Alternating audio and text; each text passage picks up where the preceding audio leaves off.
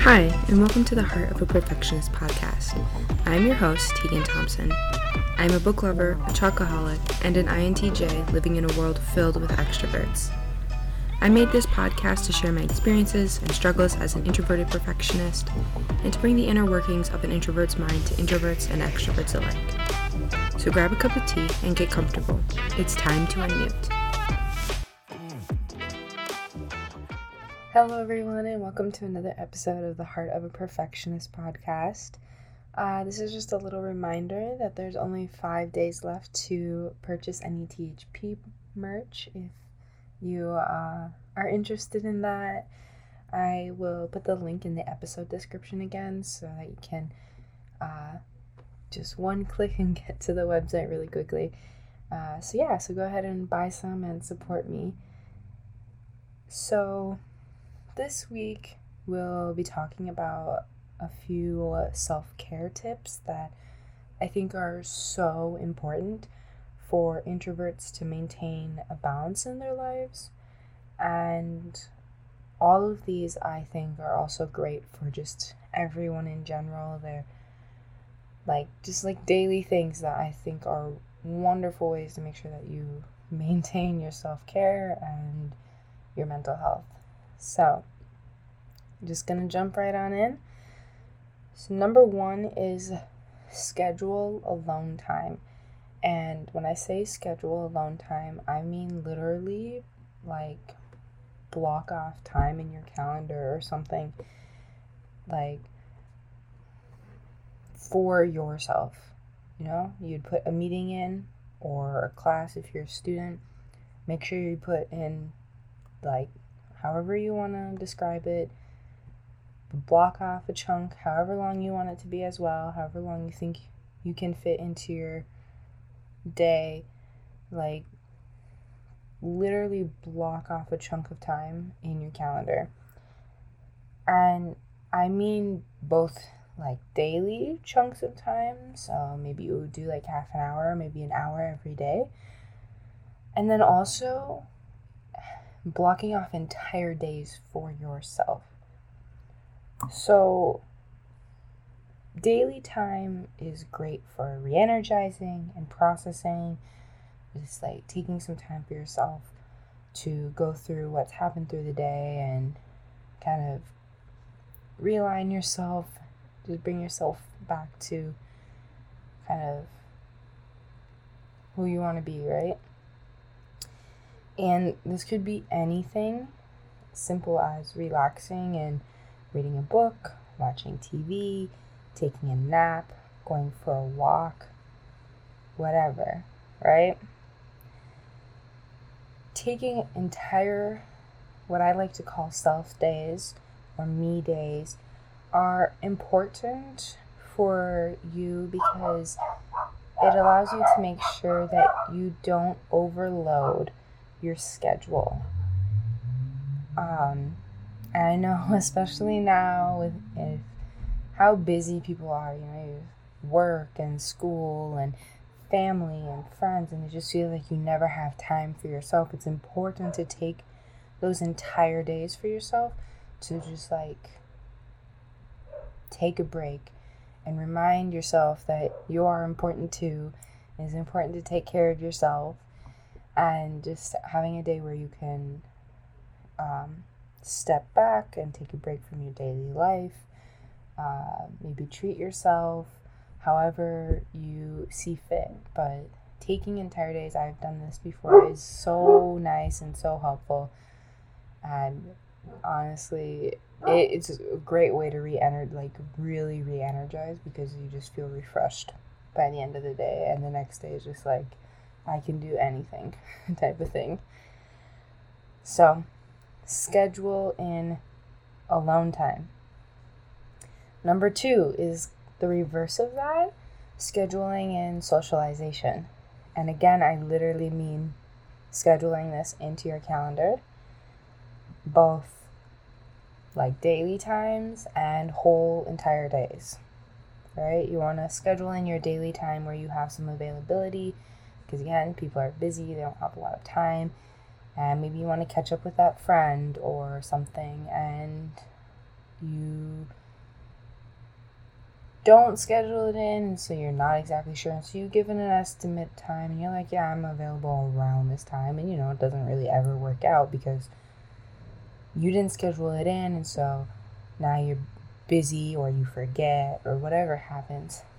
So you literally schedule it into your calendar and you block off however long I'm available to talk to a family member or a friend from this time to this time. And next time they ask, hey, can you catch up? And be like, yeah, I can. On this day, I'm available for, at this time. And then it's perfect. You don't have to worry about it. It's right there on your calendar. And then also planning in and scheduling entire days for socializing, whether that be with family or friends or a significant other, whoever. Um, scheduling in a whole day, right? Again, to have balance, you have days for yourself, and then you have days where you can socialize and be with other people. And um, again, it's important to schedule this in because it, for introverts especially, it allows you to be mentally prepared for the social interaction and to kind of maybe take a, a self day leading up to it so you're not exhausted or um, overwhelmed or anything leading up to it. Um, and it makes sure that you have enough time devoted to it. When you block off and you schedule that time, and make sure you can have enough time where you are fully devoted to it and you're not kind of half there and half somewhere else, you know? So, schedule in both alone time and socialization. Okay. Number three is learning to say no. And this one is really big for everyone, I think, um, because this doesn't just have to be like declining a social invitation because um, you know maybe a friend says hey you want to hang out? and you're like no i can't do that today. It's not just that it's includes volunteering to do something for someone um, this could be a friend or a family member or even your boss or some a coworker someone you work with um, I don't know, other people in your life, um, or taking more work onto your plate when you already kind of have a full plate, and etc. There's so many other things that this involves. Um, and when you are not mentally able to do it, or you are literally have too much to do already, it's important to say no because when you don't say no to people, you teach them that they can always ask you for things or ask you to do stuff because you're always going to say yes. You become reliable in that way and almost reliable in a negative way for yourself. And the intention behind people pleasing is often to make others happy, but this often comes at the expense of your own happiness. And that's why it's so important to say no when you don't want to or you cannot. Because you only hurt yourself when you don't say no. And I know that that might be hard because a lot of people are taught to say yes, um, even if they don't think they're going to be able to do it. They're taught to say yes because that's the nice and polite thing to do. But just want to remind you that it is completely okay to choose yourself, to choose your well being, and to say no. I don't want to. No, I cannot right now. No, I'm already doing too much. And um, I know at work this can be really hard for some people because maybe saying no to a boss who is higher up than you or a coworker just feels wrong, right? But if you're not going to be able to complete that work that they're asking you to do, then what's the point of you taking on that work? You're either going to get penalized for it, for not being able to do it on time, or you're going to have to go to someone else and ask them for help as well because you weren't able to do it all on your own. Um, so, a great tip for this is if someone asks you to take on more work at work um, and you already have a full plate, you can respond by saying something like, Yes, I can do this, but I already have XYZ, or I already have a lot I need to do. What is your top priority right now? And what is something I can drop or put in the background for now so that I can complete this for you. That's one way to do it, and I'm not telling you you have to, but I know that it can be stressful to say no at work, and instead of saying no, maybe find a way to compromise and take something off your plate so that when you add something on, it's not changing the workload and your stress level. Um, so, yeah, so learn to say no. And it's going to take practice and it's going to feel weird the first couple times you do it. But the more you practice, the easier it comes. And I promise you are going to feel so much better when you say no and you realize that it doesn't put this weight or this stress on you anymore. So, learn to say no.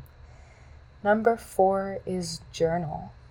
And this one I'm a little biased about because I love to journal. It's just, I love to write about how I feel and what goes on in my day so that I can process things.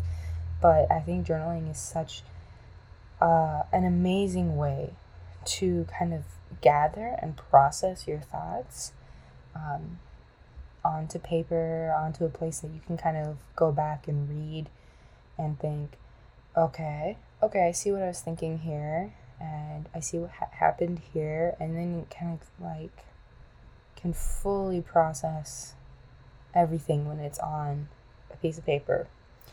And additionally, this allows you to express yourself, especially when it may be hard for most introverts to express themselves verbally and I know that's a challenge I struggle with a lot is to express myself verbally or to um, speak the things that I'm thinking about. My mind might be thinking about a hundred and one different things, and I don't know how to properly put them into words for people to un- fully understand what it is going on in my head. And being able to write it out kind of helps me process it and express myself and make it neat, tied up in a bow kind of thing. So, journaling, I love journaling. I always highly recommend journaling. Um, yeah. And number five, the last one, is to find a hobby you're passionate about. And I say this because it is so important to invest into your happiness, no matter what it is. Um, so maybe you like to read, or maybe you like to garden, or maybe you like to cook, or exercise. Um, I don't know, draw, paint, whatever it is.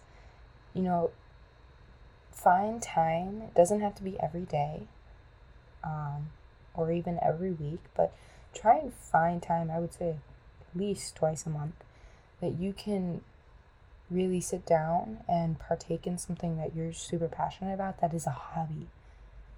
And you know something that kind of it doesn't it doesn't involve work it doesn't involve family it doesn't involve friends it's kind of just you and whatever this is where you can kind of just you know i don't know how to explain it but when you're doing something that you're passionate about for me it's reading. And I just recently started really reading again, and it's the most amazing feeling. I haven't been able to like really sit down and read for years now, partially because I've been in school and also because I just really haven't had the motivation to do it. And I've been reading so much lately, and I just like have to put my book down because I'm like, I have to go to bed now, otherwise, I'm gonna be so tired tomorrow. And I'm like, why? Why can't I just read all day, every day? Because I love reading and I mostly love the feeling I have about loving to read. And it's just a feeling you can't even describe because it just feels good to do something I love.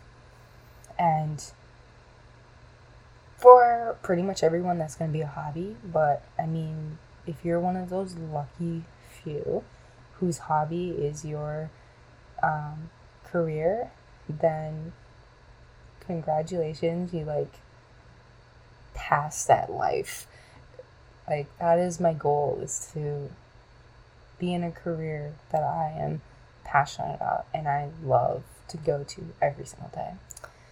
Um, but yeah, find a hobby that you can kind of just do on your own and invest into your happiness.